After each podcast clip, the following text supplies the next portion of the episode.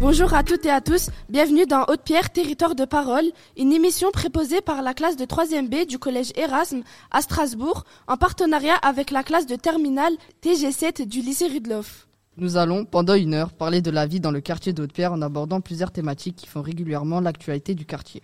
La drogue et la sécurité, le harcèlement de rue, les discriminations, les aménagements urbains et les relations intergénérationnelles. Pour nous accompagner tout au long de l'émission, nous avons un grand témoin, Monsieur Salah Koussa, conseiller municipal délégué de la mairie de Strasbourg, en charge de la mise en œuvre sur le territoire de Haute-Pierre des actions à proximité.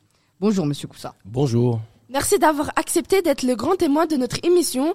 Nous vous demanderons de réagir à fin de chaque thème que nous allons évoquer et à la fin de l'émission de conclure à partir de ce que vous aurez entendu. Mais déjà, première question. En quoi consiste votre mission de référent pour le quartier de Haute-Pierre? Référent de Haute-Pierre, c'est un grand animateur en fait. Hein. Il gère, il coordonne et fait en sorte que les politiques de la maire de Strasbourg soient appliquées sur le l'ensemble du territoire et notamment celui-ci Haute-Pierre. Et qu'attendez-vous de cette émission? J'attends de mettre en valeur euh, Haute-Pierre, parler de ses atouts, de ses défaillances, mais beaucoup de ses atouts et de sa jeunesse. Merci Monsieur Koussa. Vous restez avec nous et nous vous retrouverons tout au long de l'émission. Merci. Chers auditeurs, nous vous proposons d'entrer dans le vif du sujet avec notre premier thème, drogue et sécurité, avec pour animer cette séquence nos deux chroniqueurs Amine et Ryan.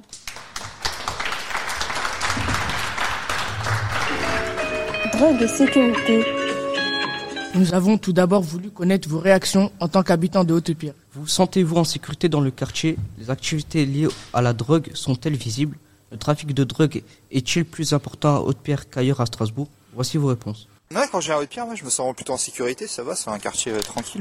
Je viens souvent dans plusieurs quartiers à Strasbourg, je travaille dans tous les quartiers, et Haute-Pierre, c'est tranquille. Bon, moi, je- j'ai peur de rien. Ça dépend des jours. Hein. Euh, oui. Oui, ça va. Moi, je suis pas d'autre pierre, mais je sens en sécurité quand même. Il y a des gens qui se sentent en insécurité, mais moi je me sens en sécurité vu que j'ai grandi ici, tout ça. Donc euh, J'ai grandi ici, donc euh, pour moi, je suis en sécurité. J'ai jamais rien eu ici et j'ai mes enfants pareils, donc euh, voilà. Est-ce que les activités liées à la drogue sont visibles? Bah, C'est-à-dire qu'ils sont venus fouiller dans tous les immeubles et tout pour, euh, pour voir où est-ce qu'il y a de la drogue et tout. Des, des fouilles, des recherches. Quoi. Quand le vélo, les caves et partie commune quoi. Pas trop, non, je vois pas trop. Bah non, j'en vois pas. Rarement peut-être. C'est souvent pas par choix, c'est par euh, obligation, donc euh, c'est comme ça, hein, malheureusement. eh ben, quand on n'a pas envie de le voir, eh ben, on évite, on change de chemin, on ne voit pas. Il y a des gens qui viennent consommer, on le voit tous les jours. hein. Il y a des gens qui viennent ici. J'ai été témoin plusieurs fois, mais c'est comme ça, c'est la vie du quartier. Donc, si on veut pas avoir de problème, on s'en mêle pas. Je suis loin de tout ça, je, je m'y intéresse pas. Moi, à chaque fois que je suis dans un quartier, à chaque fois on me demande, euh, excuse-moi de chercher quelque chose. Genre on me prend pour un client. Euh, non merci, moi tout ce que je cherche c'est généralement un bâtiment, euh, une association. En gros, si vous n'avez pas envie de participer au trafic, bah ne participez pas. Et euh, si jamais vous voyez du trafic et que vous tournez au- autour comme ça en train de regarder, c'est sûr que les gens ils vont pas se sentir en sécurité. C'est ce qui va faire qu'il y aura des problèmes. Donc soit vous vous en mêlez directement et frontalement, soit vous vous en mêlez pas. Oui, mais il faut bien que les gens euh, nourrissent leur euh, famille quand ils ne travaillent pas, donc... euh, Oui, ils sont, ils sont là, mais moi, je fais pas attention, je, je prête pas attention. C'est visible, mais je, je, je prends, je calcule pas ça. Pensez-vous qu'il y a plus de trafic de drogue à Haute-Pierre que, que à Strasbourg en général? Non, il y en a partout. Pour moi, c'est c'est égal partout. Il y en a partout en vrai. hein. Tous les quartiers c'est comme ça.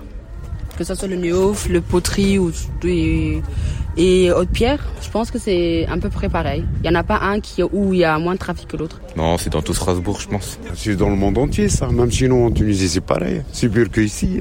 Euh, oui, en fait, le trafic de drogue, on peut le voir partout. euh, Enfin, c'est triste à dire, mais beaucoup dans les quartiers populaires et aussi, euh, on peut aussi en voir même en ville. hein. En ville, en vrai, il y a du trafic partout. C'est juste que dans les quartiers, on sait où ça se déroule et voilà. Pour compléter ce reportage enregistré dans les rues du quartier, trois questions au terminal du lycée Rudloff. Léa et Alana. D'abord, peut-on voir de la drogue circuler dans l'établissement, Alana? Non, le trafic se fait généralement à l'extérieur. Sûrement, des caméras de surveillance sont partout présentes dans l'établissement. Au sein de lycée, une bombe au poivre a été relâchée. On sait également que, pas loin du collège, les drogues circulent très facilement. Euh, la marchandise est cachée parmi les busons et c'est vers ces endroits-là que se passe euh, ce type de business. Léa, quelles sont les peines encourues par les trafiquants alors les peines encourues pour les trafics et la consommation de drogue sont assez différentes selon les circonstances. Donc par exemple, les personnes participant à un trafic majeur peuvent encourir une amende de 7 500 000 euros et avoir jusqu'à 10 ans de prison. Euh, un autre cas, si des adultes encouragent des mineurs à consommer de la drogue, ils peuvent encourir euh, une amende de 150 000 euros et jusqu'à 7 ans de prison. Pour une consommation de drogue qu'on pourrait appeler lambda, la personne peut recevoir une amende allant de 200 euros à 450 euros. Enfin, si une personne refuse de se soumettre à un test pour euh, déterminer des potentiels stupéfiants, ça peut mener à deux ans d'emprisonnement et 30 000 euros d'amende. Qui est concerné par le trafic de drogue, Alana? On dirait que tout le monde peut être concerné que par, tant par le deal que par la consommation. Néanmoins, nous avons observé qu'une petite majorité d'individus inquiétés quant à l'implication de leur jeune entourage dans des activités liées à la drogue. Alors, nous pouvons supposer que ce phénomène touche majoritairement les jeunes en termes de consommation de cannabis. Selon la mission interministérielle de lutte contre les drogues et les conduites addictives, les adolescents étaient la tranche d'âge en première place en 2010 et sont aujourd'hui au 10e rang. Pour évoquer ce sujet, nous avons fait appel à un professionnel de la sécurité Monsieur Roquel, major de la police chef du commissariat du secteur Haute-Pierre et Cronenbourg, service de voie publique à la direction départementale de la sécurité publique du Barin. Bonjour Monsieur Roquel, lors de notre reportage dans le quartier, la majorité des habitants de Haute-Pierre interrogés disent se sentir en sécurité dans le quartier. Est-ce la réalité selon vous? Mm, oui, tout à fait. Euh, Haute-Pierre est, globalement sûr et même euh, c'est une forte réalité et on le doit à plusieurs facteurs. Il y a déjà le travail de la police euh, on a un maillage très très important des, forces de l'ordre sur le, sur le quartier, avec une unité qu'on appelle les brigades spécialisées de terrain qui sont vraiment fidélisées au quartier, qui connaissent les habitants, qui connaissent les partenaires et qui connaissent vraiment euh, toutes les rues du quartier. On peut aussi avoir le concours des, compagnies républicaines de sécurité depuis quelques, euh, quelques mois qu'on a sur le quartier, qui vont faire de la sécurisation aussi dans le quartier. Et c'est très très apprécié des habitants parce qu'on a des, des, retours très très forts des habitants en ce sens. Tout ça permet de, rendre sécure le quartier et on fait pas que de la patrouille, on fait des, actions bien ciblées par rapport euh, notamment au trafic de stupes. Nos priorités d'action sur le quartier d'Haute-Pierre, c'est forcément le trafic de stupéfiants, c'est les rodéos, euh, les rodéos de scooters, les rodéos voitures et euh, toutes les actions, toutes les violences urbaines et pour vraiment agir, sur toutes les problématiques qui peuvent être remontées par nos, par nos partenaires. Mais Haute-Pierre n'est pas sécure que par l'action de la police. Hein. Euh, c'est un travail partenarial qui est fait sur Haute-Pierre avec euh, énormément d'autres partenaires. Et, à ce titre, il faut souligner euh, aussi le travail qu'on fait avec les associations du quartier, avec le métropole Strasbourg, la ville de Strasbourg, le travail de rénovation urbaine, le travail de médiation qui, est fait. Et en fait, c'est cet ensemble de travail qui est fait par toutes les parties prenantes qui rendent le quartier sûr. Et en fait, on est sur un consortium de la sécurité. On est euh, sur la coproduction de sécurité, c'est vraiment le terme qu'il faut, qu'il faut retenir, la coproduction de sécurité, et c'est ce qui permet de, rendre sécure le quartier. Les habitants constatent tous presque la présence de dealers dans le quartier. Est-ce une particularité de Haute-Pierre ou le trafic est-il présent dans toute la ville comme le pense la majorité des personnes que nous avons interviewées? Alors le trafic, il est présent partout où il y a de la demande. C'est pas une spécialité de Haute-Pierre, on a, on a du trafic de stupes, euh, dans, dans, toute la ville. Euh, certains, à certains endroits, il est un peu, un peu plus, plus caché qu'à d'autres, euh, mais c'est vraiment une généralité euh, à, l'ensemble de la ville et à tous les quartiers. Et ce qu'il faut retenir, c'est que en matière de stupes, il n'y a pas de zone de non-droit. On va partout où il y a du trafic et on a vraiment cette volonté volonté affichée et c'est une volonté du ministre de l'Intérieur, euh, et du gouvernement et de la police, euh, de la police en, général, de lutter contre le trafic de stupes tous les jours de l'année, tous les jours, tous les jours, tous les jours. Avez-vous des chiffres à nous fournir concernant la circulation de drogue à Haute-Pierre? Alors, j'ai pas forcément de chiffres à vous fournir parce que ce qui est important, c'est pas forcément les chiffres du nombre d'interpellations, du nombre de saisies, etc. Parce que ça veut pas dire grand-chose. Ce qui est vraiment important à retenir, c'est la lutte quotidienne que la police fait pour lutter contre le, trafic. Et ce qu'il faut retenir, c'est le travail tous les jours, tous les jours, tous les jours. Tous les jours, on fait des opérations. Tous les jours, on visite des parties communes d'immeubles pour essayer de trouver les planques de stupes. Euh, tous les jours, on fait des opérations euh, ciblées avec plus ou moins d'effectifs euh, qui permettent de faire du harcèlement de points de deal. Il faut vraiment faire, alors c'est pas un gros mot, hein, mais on fait vraiment du harcèlement de points de deal et, c'est ça qu'il faut retenir. Et ce qu'il faut retenir aussi, c'est que le trafic de stupes, il a un réel risque sur la santé des consommateurs. il a un réel risque euh, en, matière pénale. Alors vous l'avez dit dans votre émission, hein, euh, un simple usager de stup, euh, aujourd'hui on peut facilement lui mettre une amende comme un, simple stationnement, un, stationnement gênant. Aujourd'hui on a des, outils juridiques qui nous per- permettent de verbaliser juste un consommateur, de stup avec des amendes de, de 200 euros juste pour une simple consommation. Après les trafiquants, bah forcément ils peuvent risquer jusqu'à 30 ans de prison euh, quand c'est des affaires criminelles avec des importations de la fabrication de stupes. Mais ce qu'il faut retenir, c'est la lutte sans relâche euh, en multipliant les opérations, en multipliant les enquêtes en, en matière de stupes. Pour terminer, est-ce que selon vous les choses s'améliorent en matière de trafic de drogue et de sécurité ou au contraire la situation ne fait que se dégrader? Les choses s'améliorent, les choses s'améliorent parce que on y travaille sans relâche et parce que le législateur permet aussi de nous donner des outils qui nous permettent de faciliter le travail. Alors aujourd'hui, c'est ce que je disais tout à l'heure, des amendes forfaitaires délictuelles qu'on peut mettre pour les simples consommateurs. On peut faire des saisies. euh, depuis maintenant quelques années, on peut saisir euh, l'objet du, trafic de stupes, l'argent qui est placé sur un compte et qui permet d'acheter du matériel euh, pour lutter contre les stupes, qui permet de faire des opérations de, prévention, de pédagogie pour lutter contre le stupe. Donc ça, a tendance à s'améliorer parce qu'il y a une réelle volonté pour, pour lutter contre, contre ce fléau. Merci Thomas Roquel. Salah Koussa, comment réagissez-vous à tout ce que vous venez d'entendre? Tout d'abord, je remercie les forces de l'ordre, les services de l'Eurométropole de la ville de Strasbourg et surtout les associations qui font un travail exceptionnel sur le terrain. Vous l'avez entendu tout à l'heure sur le micro-trottoir, euh, il fait bon vivre à Haute-Pierre. Les gens qui habitent Haute-Pierre aiment Haute-Pierre, aiment leur quartier et ceux qui ont grandi encore plus. Et c'est pas euh, un enfant du quartier qui est né ici, qui a grandi ici, qui va vous dire le contraire. Cette personne, c'est moi. Donc en fait, il y fait bon vivre. euh, on a, c'est vrai, des problèmes de, drogue, de, stupéfiants. Bon, ça existe dans tous les quartiers, ça a toujours existé. Haute-Pierre est un quartier euh, très très jeune. Comme l'a dit euh, Thomas Roquel tout à l'heure, tant qu'il y a de la demande, euh, il y a de l'offre et on lutte chaque jour à vouloir en fait en finir avec avec ces dealers et avec cette drogue. Merci à vous. Avant d'aborder le sujet suivant, nous écoutons un morceau en lien avec le thème L'homme pâle avec mauvais ordre.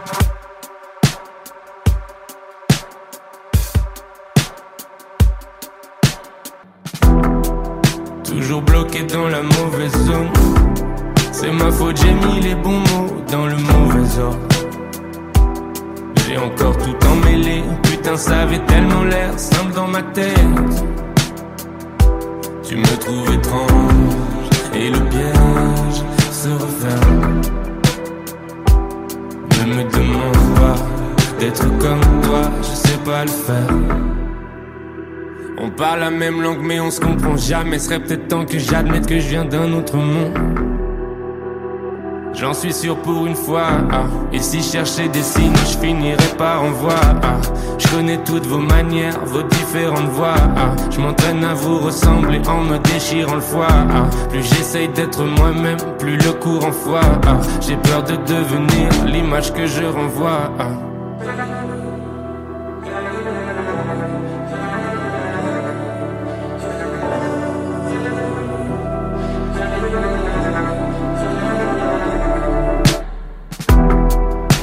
Toujours bloqué dans la mauvaise zone. C'est ma faute, j'ai mis les bons mots dans le mauvais ordre. J'ai encore tout emmêlé. Putain, ça avait tellement l'air simple dans ma tête.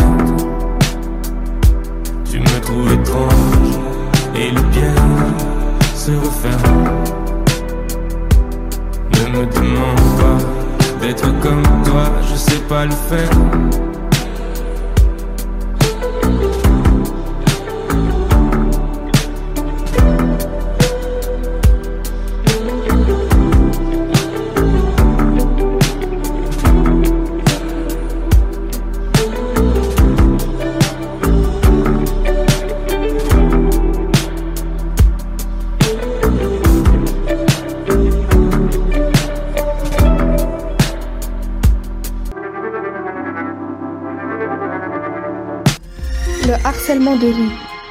Question de la sécurité dans le quartier Haute-Pierre, c'est aussi le harcèlement dans la rue. Existe-t-il vraiment? Comment est-il vécu? Pour évoquer ce sujet, nos deux chroniqueurs sont Amina et Yaren.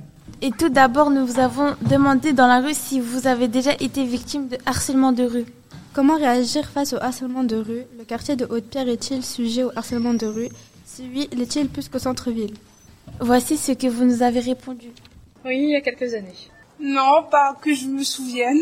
Je me suis jamais fait harceler. Euh, comment réagir euh, face au harcèlement de rue Crier J'ai ignoré, j'ai continué ma route. En tant que victime, je sais pas, mais si je vois une personne qui a un problème, en général, j'interviens.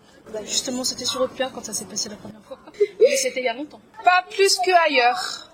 Je pense que c'est surtout une question d'éducation et pas de lieu. Personnellement, moi, j'ai jamais eu de soucis. Je fais des allers-retours, je vais faire mes courses tranquillement, euh, jamais aucun souci.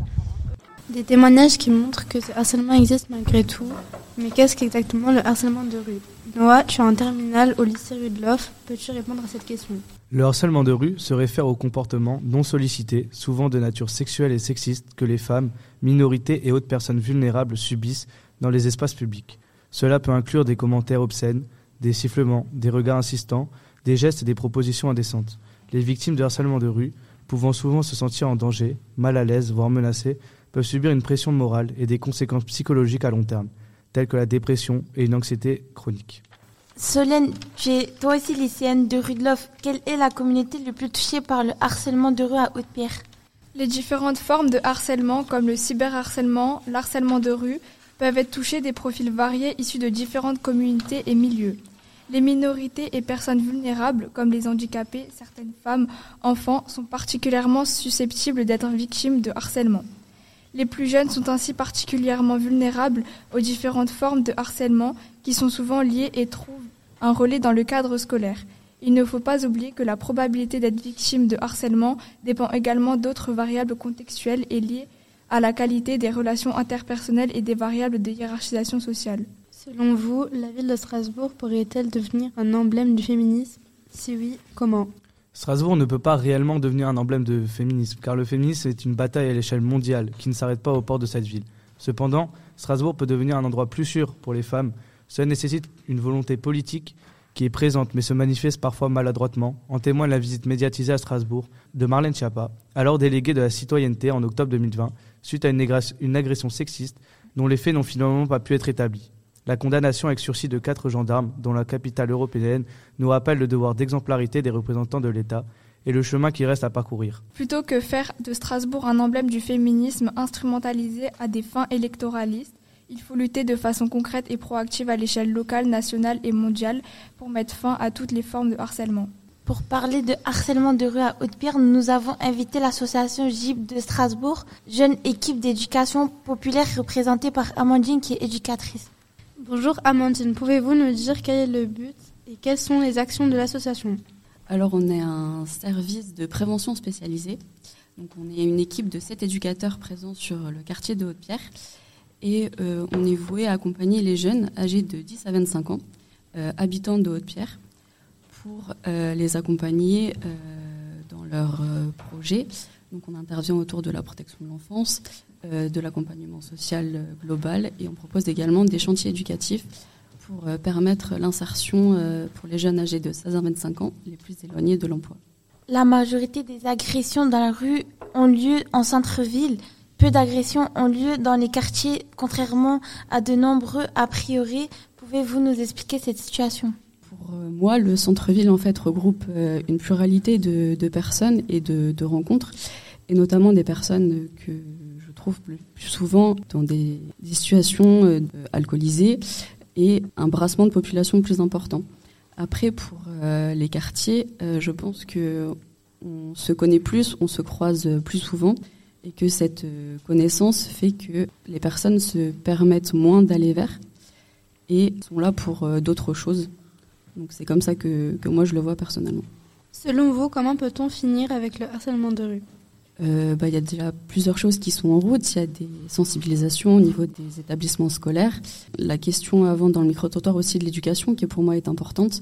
Je pense que sensibiliser sur le ressenti des personnes, euh, sur la question de genre et toutes les discriminations en fait euh, peuvent être bénéfiques.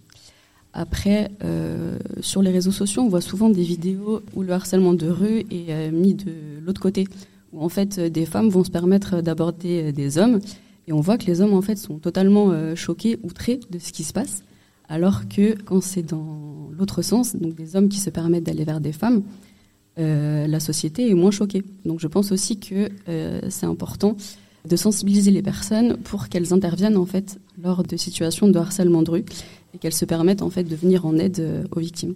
Avez-vous le sentiment que les choses s'améliorent en matière de harcèlement de rue ou au contraire la situation ne fait que se dégrader? Je pense qu'il y a une catégorie de la population qui est plus souvent victime, enfin moi je le vois comme ça.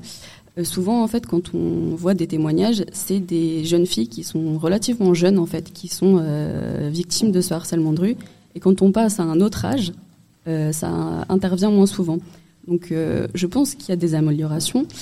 Mais je pense aussi que les victimes qui sont en fait ciblées par les agresseurs sont souvent en fait les personnes les plus vulnérables. Donc je pense qu'il faudrait surtout euh, sensibiliser par rapport à ça, faire en sorte que euh, les personnes majeures surtout prennent conscience que c'est interdit par la loi d'aborder de cette manière des mineurs dans la rue. Merci Amandine, Salakoussa. Comment réagissez-vous à ce que vous venez d'entendre? Tout d'abord, rappeler que le harcèlement, c'est puni par la loi et que euh, tout le monde doit se sentir en sécurité là où il habite. Aujourd'hui, sur Haute-Pierre, je n'ai pas entendu de d'harcèlement euh, spécifique euh, ou autres qui ont eu lieu, plutôt des bagarres, des regroupements de bandes, mais des harcèlements à proprement dit, je n'en ai pas entendu beaucoup. Bien sûr, on revient à la question de la sécurité, c'est comment vous sentez-vous en fait dans le quartier, et puis on l'a dit tout à l'heure, Haute-Pierre, il y fait euh, assez bon vivre et tout le monde se connaît, comme le disait Amandine tout à l'heure. Haute-Pierre, c'est un grand village où euh, tout le monde se connaît et où il y fait euh, assez bon vivre. Merci à vous pour terminer cette deuxième partie. Écoutons Kofi Losa avec Paris, c'est tragique. Eh, eh, t'es là Vas-y, tu sais quoi, attends-moi ici. Mais c'est comment Tu t'appelles comment Oh, mais toi t'es tendu, pourtant t'es charmante. Sois un peu patiente, je sais pas pourquoi tu veux faire la nonchalante. J'ai pas le temps. Ah, tu veux pas me cala Je veux un renseignement, fais pas la resta. C'est par où qu'on se dirige vers la gare. Bah, je sais pas, euh, regarde les panneaux. Attends, t'as fait tomber chose qu'elle. Faut que tu ramasses mon cœur. Mais t'aurais pas pu trouver mieux comme disquette Franchement. Fais pas la mise, envoie ton snap. Il va bien falloir qu'on s'attrape. Parce que là, je suis un peu pressé. Mais t'inquiète, la prochaine fois, je me rattrape. Ouais, ouais, Kofi, ouais. Viens, viens, viens, viens. Vas-y, vas-y, tiens. Ah, bien vu. Vas-y, on s'attrape. Vas-y.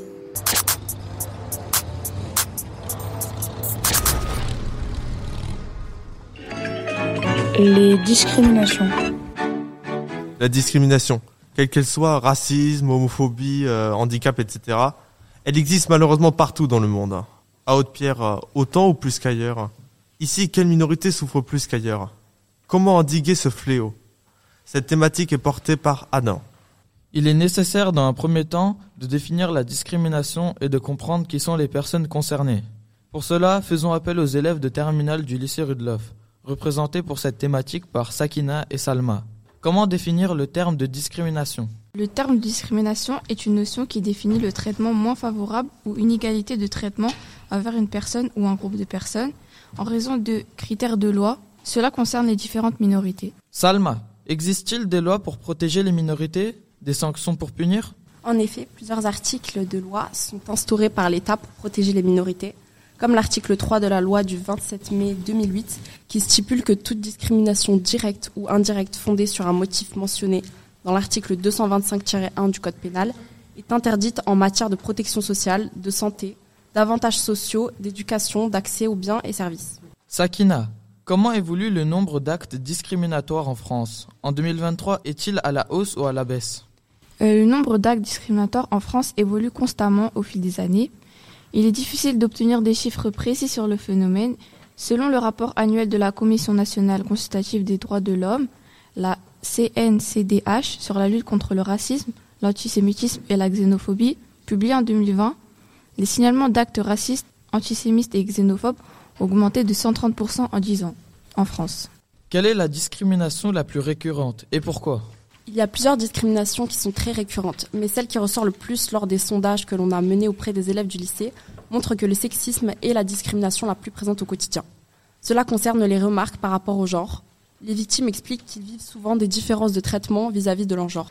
Pour évoquer le sujet de la discrimination, Mathieu Wurtz, président du collectif d'associations LGBTQI+, Festigué, et Madame Floriane Varieras, adjointe à la maire de Strasbourg, en charge de la ville inclusive et des solidarités sociales et intergénérationnelles.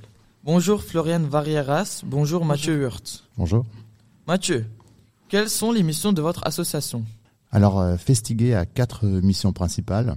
La première, c'est le militantisme, qu'on fait notamment avec euh, la marche des visibilités, plus connue sous le nom de, Gay Pride. Et euh, donc, c'est un, moment assez euh, important de, dans l'horizon strasbourgeois. On a une autre mission qui est celle de soutenir les gens. Donc, c'était toutes les personnes qui sont victimes de discrimination à caractère LGBTI-phobe. On a aussi un rôle d'éducation.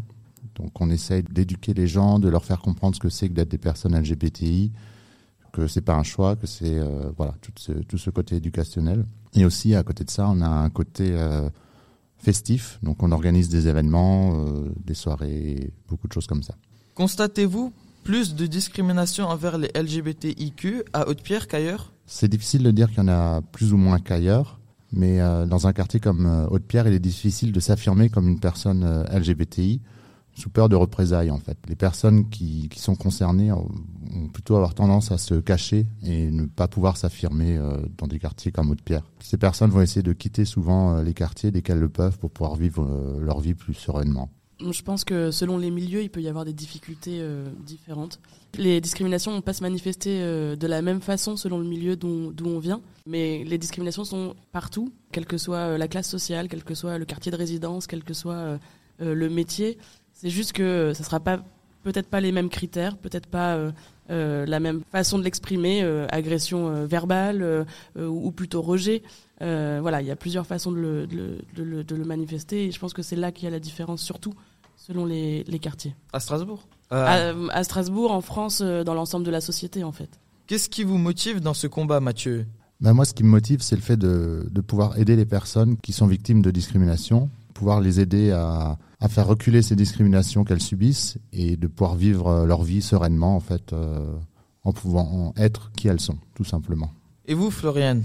La lutte contre les discriminations, c'est euh, ce qui m'a toujours un peu animée. C'est comment on fait en sorte de rétablir une égalité euh, dans notre société. Euh, Georges Paul Angevin, qui est euh, une ancienne ministre euh, et qui est aujourd'hui la défenseur des droits euh, en charge de la lutte contre les discriminations, disait il y a deux ans dans une conférence que les discriminations, c'était piétiner le pacte républicain. C'est vraiment cette phrase qui, qui, me marque et qui illustre aussi euh, l'importance de lutter contre les discriminations et contre les inégalités, parce que les discriminations sont injustes, euh, sont illégales, euh, vous l'avez dit, mais surtout elles, elles abîment notre société et elles abîment même notre devise qui est liberté, égalité, fraternité. Et si on ne fait pas ce travail pour pouvoir garantir l'existence de ces trois mots, eh bien, je pense qu'on pense qu'on s'affronte à de grands problèmes. Je pense que même euh, au-delà d'abîmer euh, nos valeurs, elles abîment aussi des personnes. Et euh, je pense qu'il est de notre devoir de d'aider à, à, réparer ces personnes pour qu'elles puissent vivre une vie euh, comme tout le monde. Avez-vous le sentiment que les choses s'améliorent en matière de discrimination? Ou au contraire, la situation ne fait que se dégrader? Je pense qu'il y, a beaucoup de chemin qui a été parcouru quand même. Les droits euh, ont avancé. Euh, la loi qui punit les actes discriminants, euh, elle n'est pas si vieille que ça. Et de plus en plus de critères font partie d'ailleurs de cette loi. L'homophobie est, condamnée que depuis 2001, ce qui est assez, récent. Donc le droit avance, mais il y a encore beaucoup de chemin à parcourir. on voit toujours, vous avez parlé tout à l'heure du harcèlement de rue, c'est aussi un phénomène discriminant parce que il y a des, catégories de personnes, dont les personnes LGBTQIA+, qui sont concernées par, euh, par ce phénomène. Donc euh, il y a beaucoup de chemin, mais il faut reconnaître aussi celui qui a été parcouru. Et puis le, la, lutte contre les discriminations, c'est un combat vraiment très très grand en fait. Et du coup, euh, chaque pas qu'on fait, aussi petit soit-il, il a le mérite de faire avancer les choses. Donc euh, c'est important de continuer, même si c'est des petites avancées, mais petit, petit à petit, on, arrive à avancer dans une direction où on a de moins en moins de discrimination. Mais c'est très très long et très compliqué. Merci Mathieu Wirtz, je ne sais pas si je le dis bien. Et merci Floriane Varieras. Salah Koussa, comment réagissez-vous à tout ce que vous venez d'entendre? Je pense que toutes les discriminations ou, ou les harcèlements n'ont pas leur place sur, euh, sur l'espace public.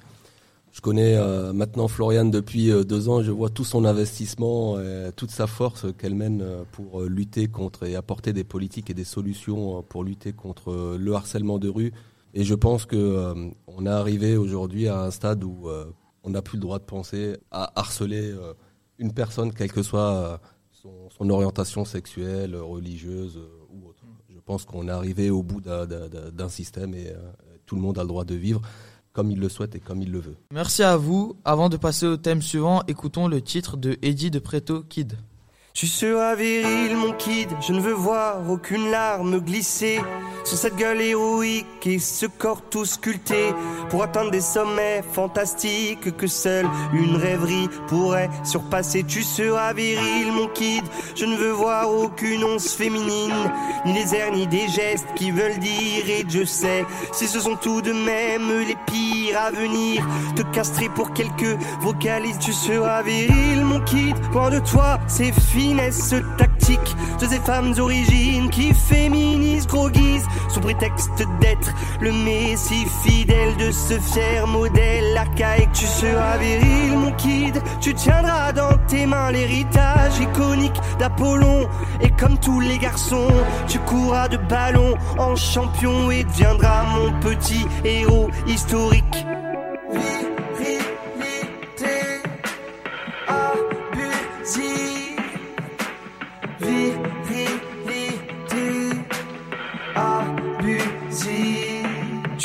Viril, mon kid. Je veux voir ton teint se noircir de bagarre et forger ton mental pour qu'aucune de ces dames te dirige vers de contrées roses néfastes pour de glorieux gaillards. Tu seras viril, mon kid. Tu y seras ta puissance masculine pour contrer cette essence sensible que ta mère nous balance en famille. Elle fatigue ton invulnérable Achille. Tu seras viril, mon kid, tu compteras tes billets d'abondance qui fleurissent sous tes pieds, que tu ne croiseras jamais. Tu cracheras sans manière, en tous sens, des fils et dopés de chair, de nerfs, protéines. Et tu seras viril, mon kid, tu brilleras par ta force physique. Ton allure dominante, ta posture de caïd et ton sexe triomphant pour mépriser les faibles.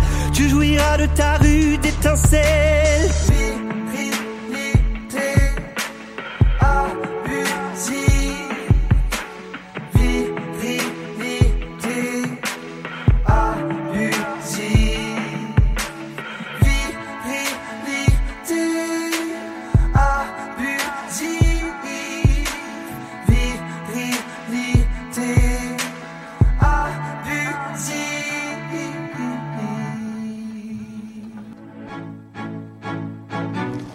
Les aménagements urbains. Au niveau de l'urbanisation de quartiers de Haute-Pierre, des progrès ont été réalisés? Des aménagements apportés pour un meilleur confort de ses habitants? Quel constat peut-on faire en matière de transport, de commerce, d'espace de loisirs? Quels sont les projets en cours? Pour évoquer ces nombreux sujets, ce sont Naïb et Amine qui vont mener le débat. Et c'est justement dans les rues de Haute-Pierre que nous sommes allés chercher des réponses avec un reportage. Nous vous avons demandé si vous habitez dans le quartier et si oui, depuis combien de temps? Depuis que vous êtes ici, avez-vous remarqué des changements? Quel est votre ressenti par rapport aux loisirs? Y a-t-il suffisamment d'aménagements urbains à Haute-Pierre? Voici vos réponses. Est-ce que vous habitez à Haute-Pierre? Oui, depuis 15-20 ans. J'habite Haute-Pierre aujourd'hui, oui. Depuis quand? 87. Depuis ma naissance. Avez-vous remarqué des changements? Ouais, beaucoup. La rénovation des bâtiments, ils ont mis des, des espaces de jeu, de terrains de foot, etc. Depuis 35 ans, oui. Oui, beaucoup. Le quartier n'est plus animé comme à l'époque. Ouais, ça a beaucoup changé. L'architecture, tout ça. Y a-t-il assez d'aménagements urbains selon vous? Des accès aux loisirs, des accès aux transports, de commerce, etc. Quel loisir?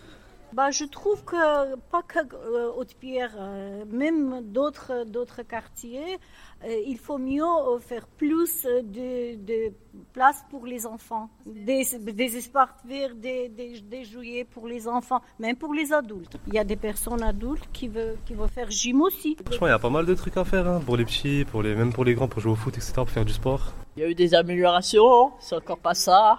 On espère avoir notre théâtre. Il y a eu un nouveau parc l'année dernière, euh, trampoline, à la Jacqueline, c'était bien. Ben, les, les, espaces verts, il n'y en a pas beaucoup.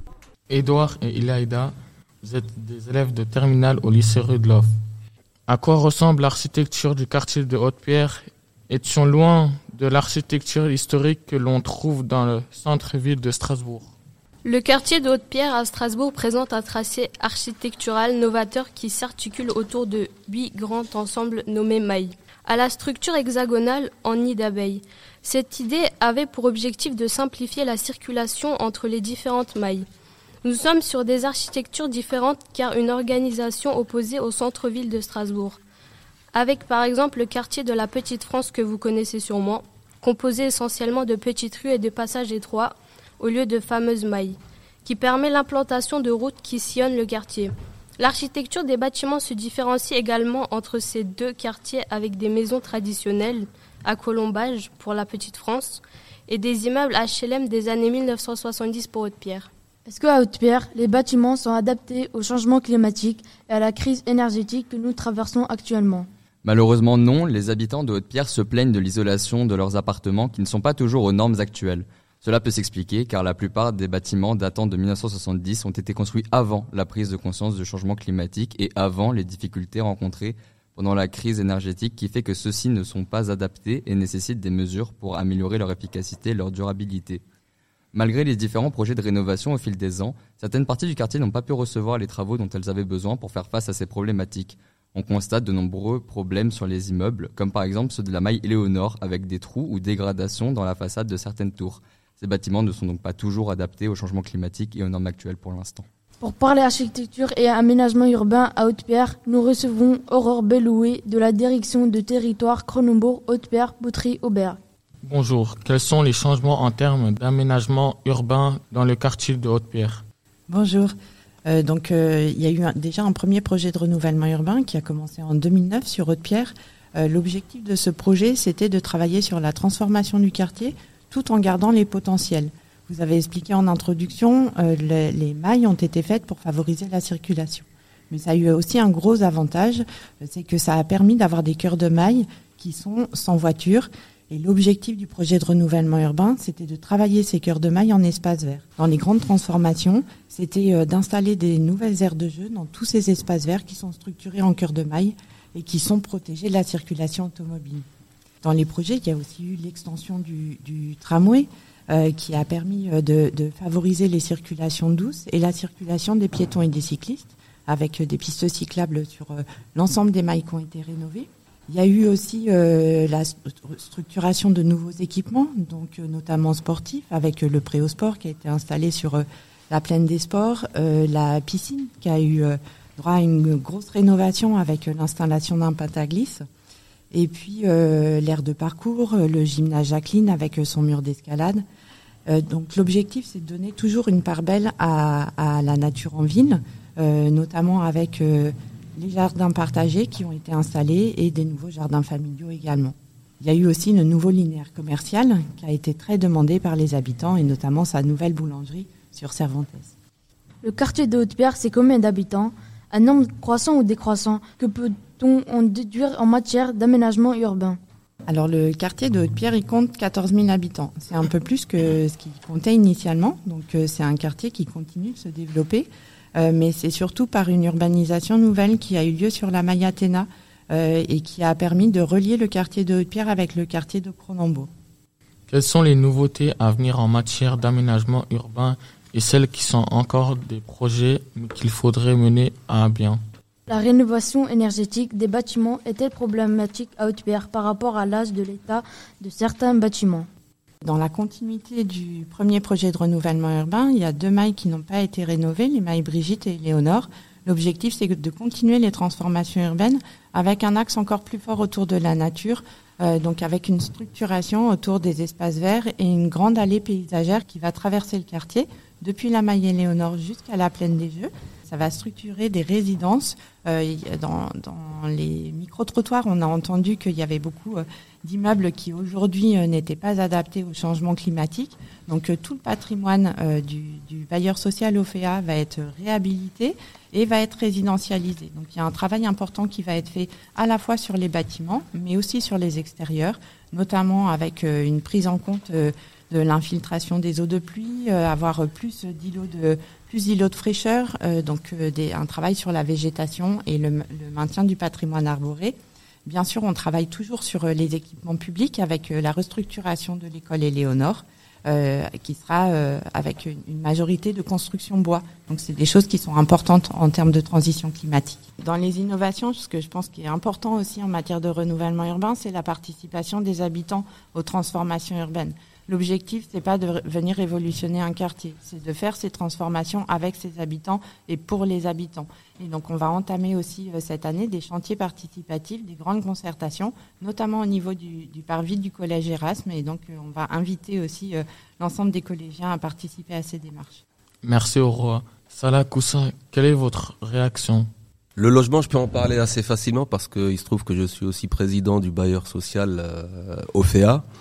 Donc, comme le disait Aurore, euh, Haute-Pierre est un quartier qui a été créé en 1960. Il est composé par plusieurs euh, grands ensembles, huit mailles, Catherine, Brigitte, Jacqueline et Léonore, ça c'est les, euh, les plus grosses, et Haute-Pierre a environ 14 000 habitants au dernier recensement. Donc ça fait un très très très très gros village. C'est une ville dans la ville, on dit ça de Haute-Pierre. Haute-Pierre a été réhabilitée la première fois en 2009 avec euh, les mailles Catherine et la maille Jacqueline et Karine. Reste la maille Éléonore et la maille Brigitte. Les travaux vont commencer.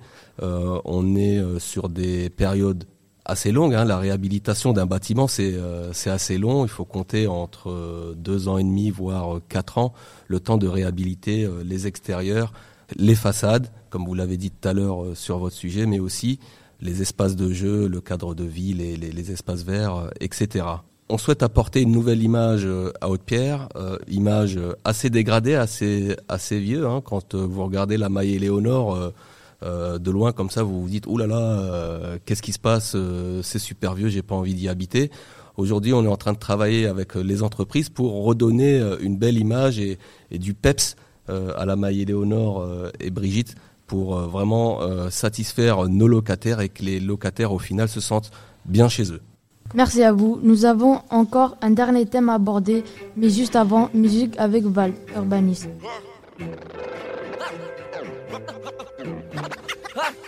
Ah, ces jeunes, il faut les voir, les voir et les entendre. Vu qu'ils braillent tous les soirs et puis qu'ils graillent de la merde. Faut les voir faire la queue devant les grecs et puis les soirs. Pour de la drogue et de la dope, ils fument touch, mais c'est quoi? À mon époque, j'avais des blocs, car il y avait déjà des blocs. Mais ces blocs, ils étaient propres, il y avait des fleurs, il y avait des portes. Maintenant, c'est glauque, y a que des halls.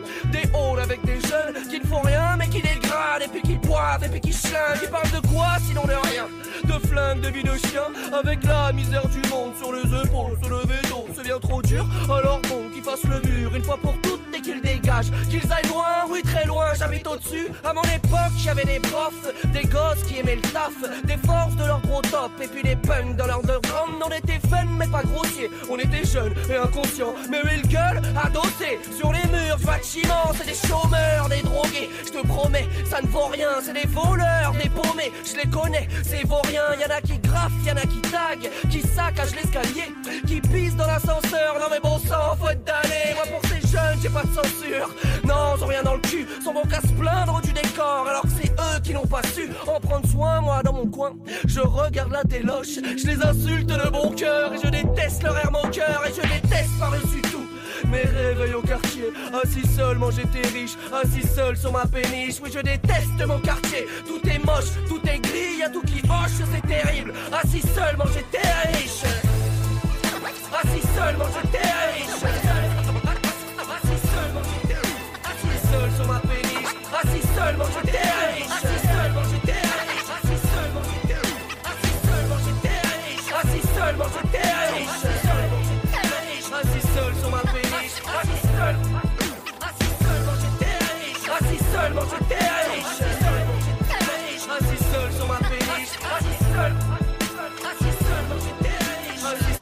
Vous comptez me suivre longtemps ou quoi comme ça Relations intergénérationnelles.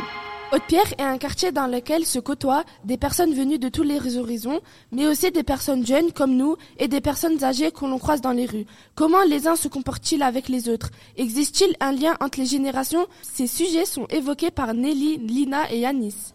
Dans la rue, nous avons voulu en savoir plus sur les relations jeunes et moins jeunes. Nous vous avons demandé si vous habitiez dans le quartier. Si les relations jeunes-moins jeunes correspondaient aux clichés que l'on peut en avoir, si au contraire il existe de la solidarité entre les générations et à Haute-Pierre tout particulièrement, faut-il favoriser le lien entre les générations?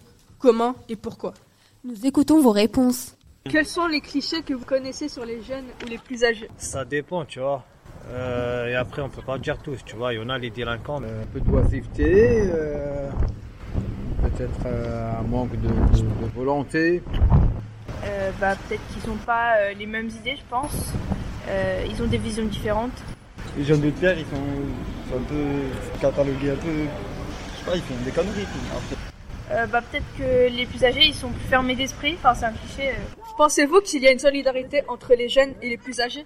Non, non, parce qu'en fait, là, les- la génération de là, là, actuellement, l'enfant, ils respectent rien, tu vois.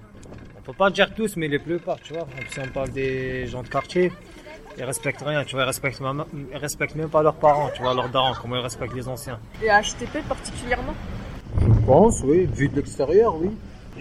Moi, je trouve que les jeunes respectent beaucoup les, les personnes âgées, même si c'est dans les quartiers, Haute-Pierre et tout ça. Il y, a du, il y a du respect, quoi. Énormément. Quand on voit des personnes âgées, on donne un petit coup de main. S'ils ont besoin d'aide, on rend service. Euh, oui, parce que c'est un quartier plutôt familial. plus euh, les anciens pour les jeunes que les jeunes pour les anciens. Est-ce que le lien entre les générations est important? C'est très important, hein. Faut les communiquer, faut toujours communiquer avec eux. hein. Ah oui, très important. hein. Pourquoi? Bah parce que c'est la transmission, c'est justement pour se comprendre, pour qu'il n'y ait pas de clichés justement.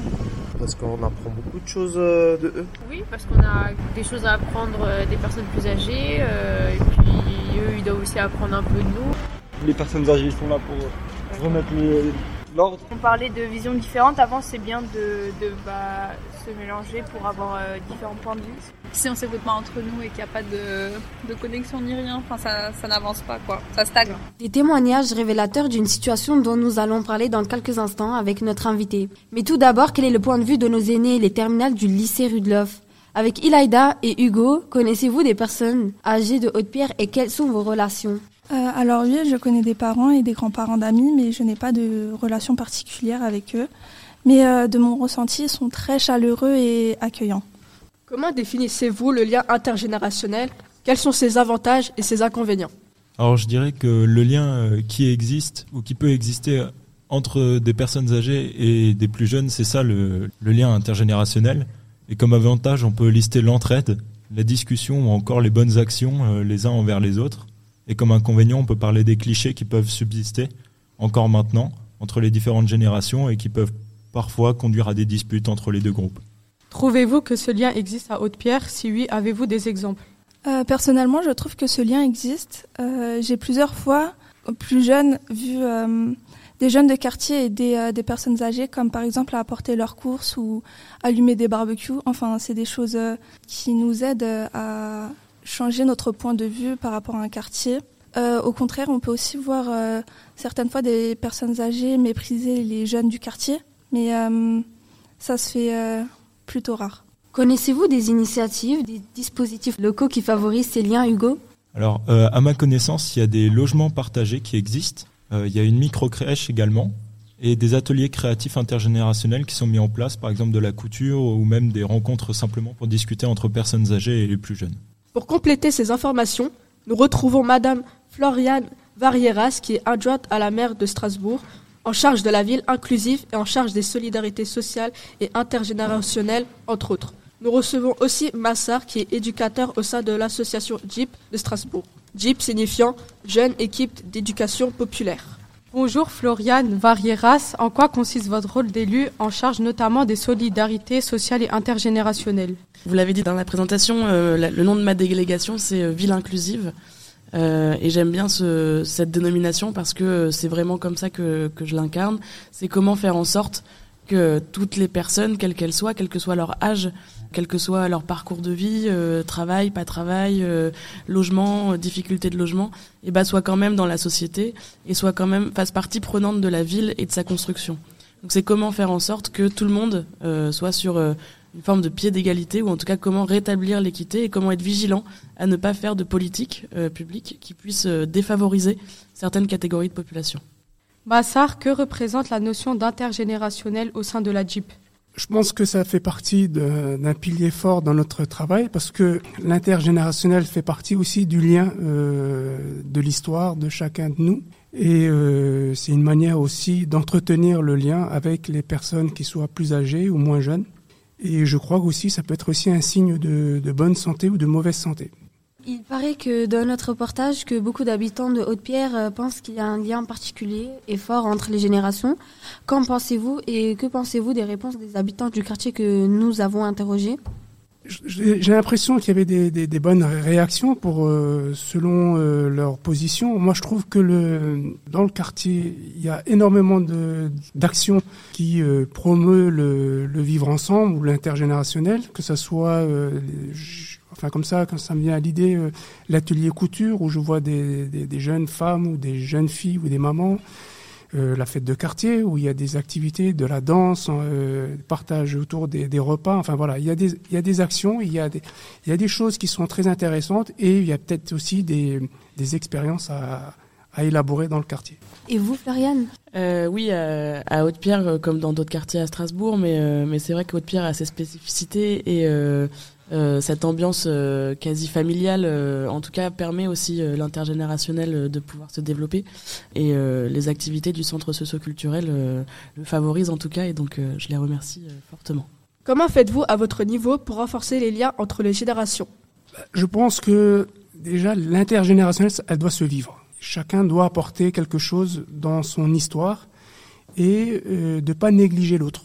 Et je crois que c'est aussi une question de- d'ouverture d'esprit. On a de la chance euh, d'avoir des, personnes âgées qui sont présentes, qui continuent à vivre malgré tout, et les jeunes sont là pour découvrir et parfois ils ont un peu le sentiment que plus rien n'est important. C'est ce décalage entre les, deux générations, et je crois qu'il faut euh, créer cette espèce de, de fil conducteur qui permet justement de garder le lien et euh, à travers les plus âgés, ben, c'est un peu notre passé et à travers la jeunesse, c'est un peu notre, notre avenir. Donc euh, il y, a, quelque chose à nourrir et je crois que c'est un des enjeux peut-être euh, pour l'avenir euh, de notre, quartier. Moi, je pense à un, dispositif alors qui est pas sur Haute-Pierre, mais qui est sur le, Conseil des 15, qu'on a mis en place il y a un, un an et demi, qui s'appelle Veilleur Senior, qui est une expérimentation qu'on a faite avec les petits frères des pauvres. Alors, c'est favoriser l'intergénérationnel, mais à des fins de solidarité pure, dans le sens où c'est notamment pour des personnes vieillissantes et en perte d'autonomie. Alors pas en perte euh, qui n'ont pas besoin d'aide médicale euh, au sens propre, mais une perte d'autonomie qui fait qu'elles ont plus de mal à sortir de chez elles et donc à avoir des relations sociales euh, qu'elles pouvaient avoir quand elles étaient plus actives. Et ce qu'on a voulu mettre en place, c'est comment ces personnes qui sont dans une forme d'isolement social parce que la famille est partie ou parce que leurs amis sont peut-être décédés, comment on va pouvoir permettre à ces personnes qui ont plus trop de relations sociales autour d'elles de pouvoir en avoir de nouvelles et solliciter le bénévolat des voisins et des voisines pour permettre de faire euh, bah, ce brin de causette le mercredi après-midi, euh, de prendre le café le samedi matin, euh, euh, de pouvoir euh, faire des activités euh, assez basiques, mais, euh, mais qui pour certaines personnes sont, euh, sont plus complexes à obtenir euh, de prime abord. La parole des jeunes est souvent dévalorisée et peu écoutée. Que proposez-vous pour améliorer cette situation? Pour les jeunes, à mon avis, alors ça c'est quelque chose de très personnel, je crois que les jeunes doivent parfois se prendre en main et peut-être euh, s'organiser de manière à être peut-être plus être entendu par rapport au- à l'ensemble des partenaires ou des d'autres jeunes. Et je crois que d'abord euh, c'est une organisation qui se. Alors je pense que au collège ça peut être une première expérience ce que vous pouvez vivre là actuellement, euh, de construire un projet commun et d'échanger, débattre, d'accord pas d'accord. Ben voilà, ce sont un peu les, les prémices d'une activité qui peut être après à l'échelle d'un quartier peut être très intéressante, de construire peut-être une association et après d'apporter la voix de manière un peu plus haute et plus respectable. Et je crois que le jeune a toute sa place dans le quartier et il doit le revendiquer. Alors moi, j'ai deux réponses. Euh, la, première, c'est euh, avec ma casquette mairie euh, de Strasbourg. vous parlez du Conseil des jeunes, qui est une institution, en tout cas une assemblée qui, réunit euh, les jeunes euh, de l'ensemble du territoire de Strasbourg pour pouvoir débattre de sujets euh, qui les intéressent et de pouvoir se mobiliser. Et puis une casquette plus politique générale.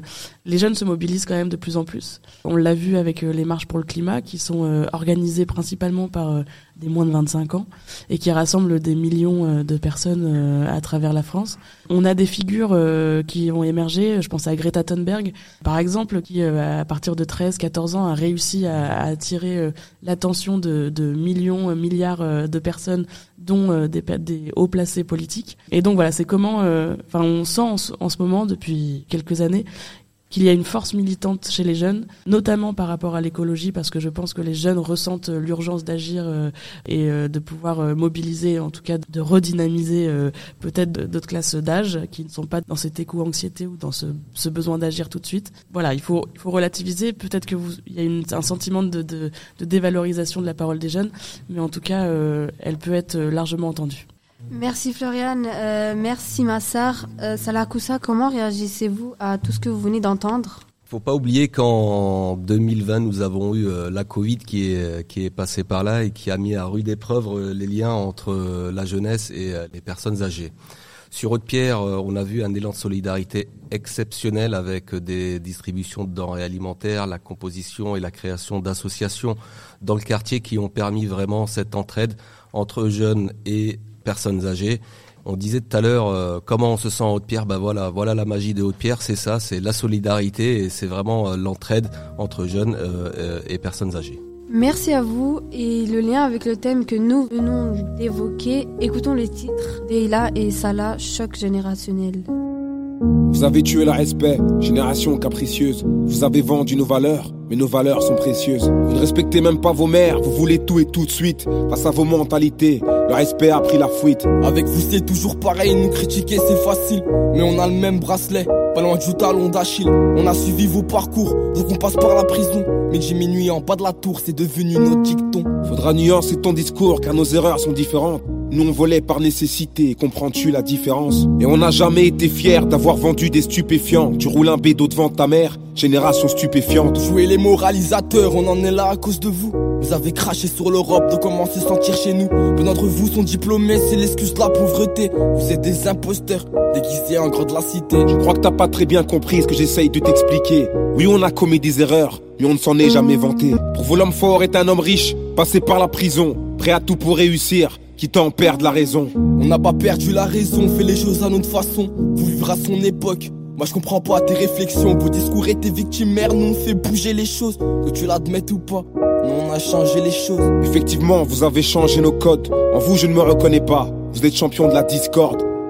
Génération TikTok, génération Snapchat, génération Insta, mais génération instable. Génération instable, mais vous brûliez des voitures. Et puis après, sans aucune gêne, vous nous parlez de droiture. Chaque époque a ses vices, chaque époque a ses problèmes. Mais à travers nos deux époques, nos galères sont les mêmes. Nos galères ne sont pas les mêmes. On s'est battu face au racisme. Si aujourd'hui on vous respecte, c'est grâce à nos petites victimes. Vous êtes victimes de vos choix, victimes de la société. Ce que nous avons construit, vous l'avez détruit, tu le sais. Vous avez commencé le travail, mais c'est nous qui l'avons fini. Notre génération est de taille, ouais, l'ancien. On a grandi, on roule dans des grosses caisses. Vous êtes des produits finis, on ramène de l'oseille.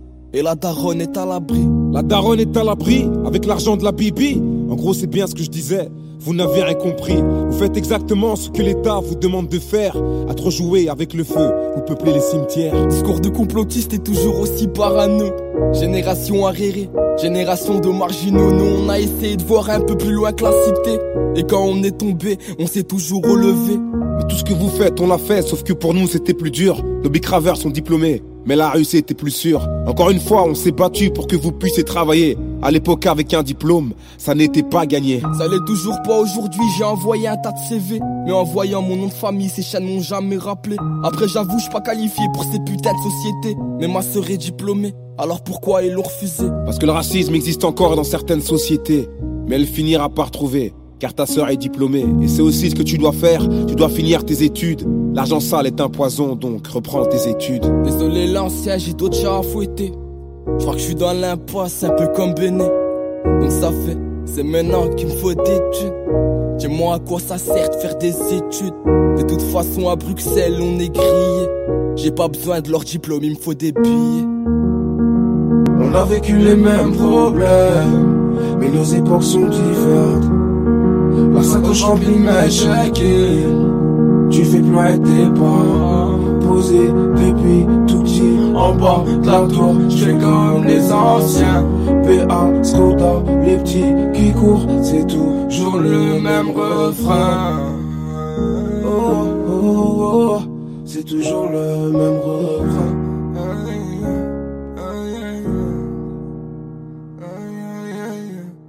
Avant de conclure, nous recevons une personnalité de Haute-Pierre, Monsieur Hakim Aladouchi. Je ne sais pas si vous prononcez bien. Très bien. Et patron, vous êtes patron de Tesla. Monsieur Hakim El Adouchi, bonjour. Pouvez-vous nous présenter votre entreprise hein, et nous dire quels sont ses objectifs? Alors, euh, je suis très ravi d'être ici, effectivement. Donc, euh, oui, je suis pas le patron, c'est une association, donc c'est moins. Ah ouais, je suis euh, fondateur de l'association. Donc, en fait, c'est Teslab et non pas Tesla, c'est connu. Teslab, c'est, c'est pour le dire très simplement, c'est quelque chose qu'on aurait à avoir plus jeune. Donc, moi, je suis issu de ce quartier-là. Ça veut dire, en fait, aider des jeunes à prendre confiance en eux et être prêts pour le monde d'aujourd'hui et de demain. L'idée, c'est vraiment de pouvoir développer la confiance. On travaille beaucoup sur la communication, la prise de parole, on forme des jeunes, on a formé près de 300 jeunes d'autres pierres, mhm. aussi d'autres quartiers de Strasbourg. De notre reportage précédent, on remarque que les jeunes sont souvent dévalorisés et pas écoutés. Les jeunes sont votre public cible. Selon vous, qu'est-ce que la jeunesse peut apporter au quartier? Alors effectivement, on a fait, on a créé Tesla parce qu'on croit euh, au pouvoir de la jeunesse, leur euh, et à vous. En fait, ce que vous faites, ça c'est super, parce qu'en fait, on, on, croit vraiment que, bien sûr, chacun a un rôle, mais en particulier les jeunes, parce que vous avez une vision, vous avez une énergie unique, je vais citer euh, Kylian Mbappé, qui disait ne me parle pas d'âge. Et en fait, justement, vous avez un rôle parce que vous devez y contribuer, contribuer au changement de regard. Quand on dit, quand on parle jeunes et quartier, j'en ai fait l'expérience quand j'en parle à d'autres qui sont pas des quartiers. Souvent, l'association c'est euh, délinquance, euh, difficultés, etc. Et les premiers concernés qui sont les jeunes, justement, c'est aussi à vous de pouvoir agir dessus, travailler, changer le regard que peuvent avoir les autres sur le quartier et vous-même sur vous-même. Pourquoi avez-vous choisi de créer votre entreprise à Haute-Pierre? Ben, Tout simplement, euh, moi je suis né ici à Haute-Pierre et surtout j'ai grandi, j'ai euh, près de 35 ans. Quand moi j'ai fait mes études, j'ai fait mes études à Paris, Lyon et aussi je suis parti au Moyen-Orient, j'ai voulu revenir ici, dans mon quartier d'origine, ma mère y habite toujours, euh, parce que justement je voulais transmettre et je voulais surtout mieux accompagner les jeunes, ceux que je voyais peut-être perdus, faire en sorte qu'ils puissent euh, être armés, être outillés, euh, armés dans le sens de l'éducation. Et, c'est pour ça en fait qu'on est, on est revenu, on a, on a créé euh, Tesla à Haute-Pierre et créé l'association à Haute-Pierre, Maïléonore. Moi je suis originaire de Maïléonore. Et l'idée d'avoir de, l'association, c'est aussi de pouvoir créer ces opportunités, de changer le regard que peuvent avoir l'extérieur sur le quartier d'Haute-Pierre. Comme nous, vous, vous venez de dire, vous avez grandi à Haute-Pierre. Avez-vous un conseil à nous donner pour notre avenir? Bien sûr. Euh, alors c'est peut-être pas, forcément un conseil, mais euh, euh, y a, y a c'est un constat. La jeunesse n'arrive qu'une fois. C'est d'en profiter au maximum, mais en profiter pour agir. L'adjointe au maire disait effectivement, on le voit très bien, ce qui se passe aujourd'hui en termes d'urgence climatique, on voit que c'est surtout les jeunes qui, agissent, mais je dirais que sur toutes les, causes, les, les, les, questions sur lesquelles il y a quelque chose à agir, les jeunes ont, un regard à apporter. Et donc l'idée de ce conseil, c'est vraiment d'agir le plus rapidement possible. Et sachez que euh, on a le droit de rêver, mais derrière un rêve, il y a toujours des petits pas. Et on, on dit toujours ça à Tesla, on peut rêver, mais aussi il faut aussi avoir la logique des petits pas, tout de suite réfléchir, c'est quoi les prochains pas pour agir tout de suite concrètement, ici au niveau local euh, à Haute-Pierre, mais plus globalement à Strasbourg, et pourquoi pas aussi, ce que je dis aussi, le dernier conseil, c'est voyager à fond, à fond, à fond. Merci pour votre belle parole et... Et merci aussi d'avoir accepté notre invitation. Merci à vous et c'est une super initiative. Bravo.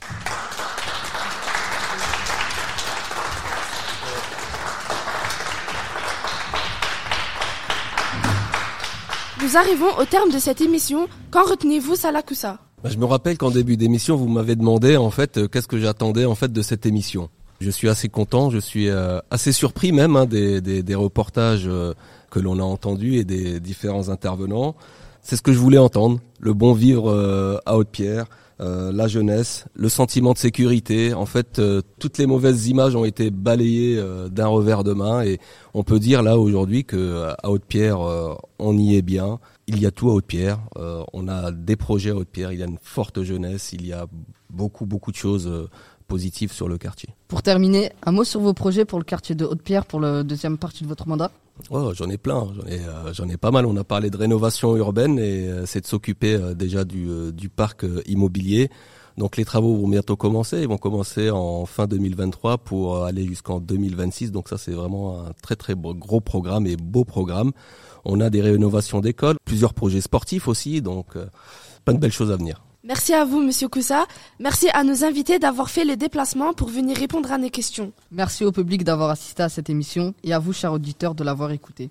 Nous vous souhaitons une belle journée, une vie pleine de bonheur dans le quartier de Haute-Pierre et plus largement à Strasbourg, dans toute l'Alsace et la région Grand Est, dans toute la France et où que vous soyez, en Europe et dans le monde. Merci à tous, à très bientôt. Merci.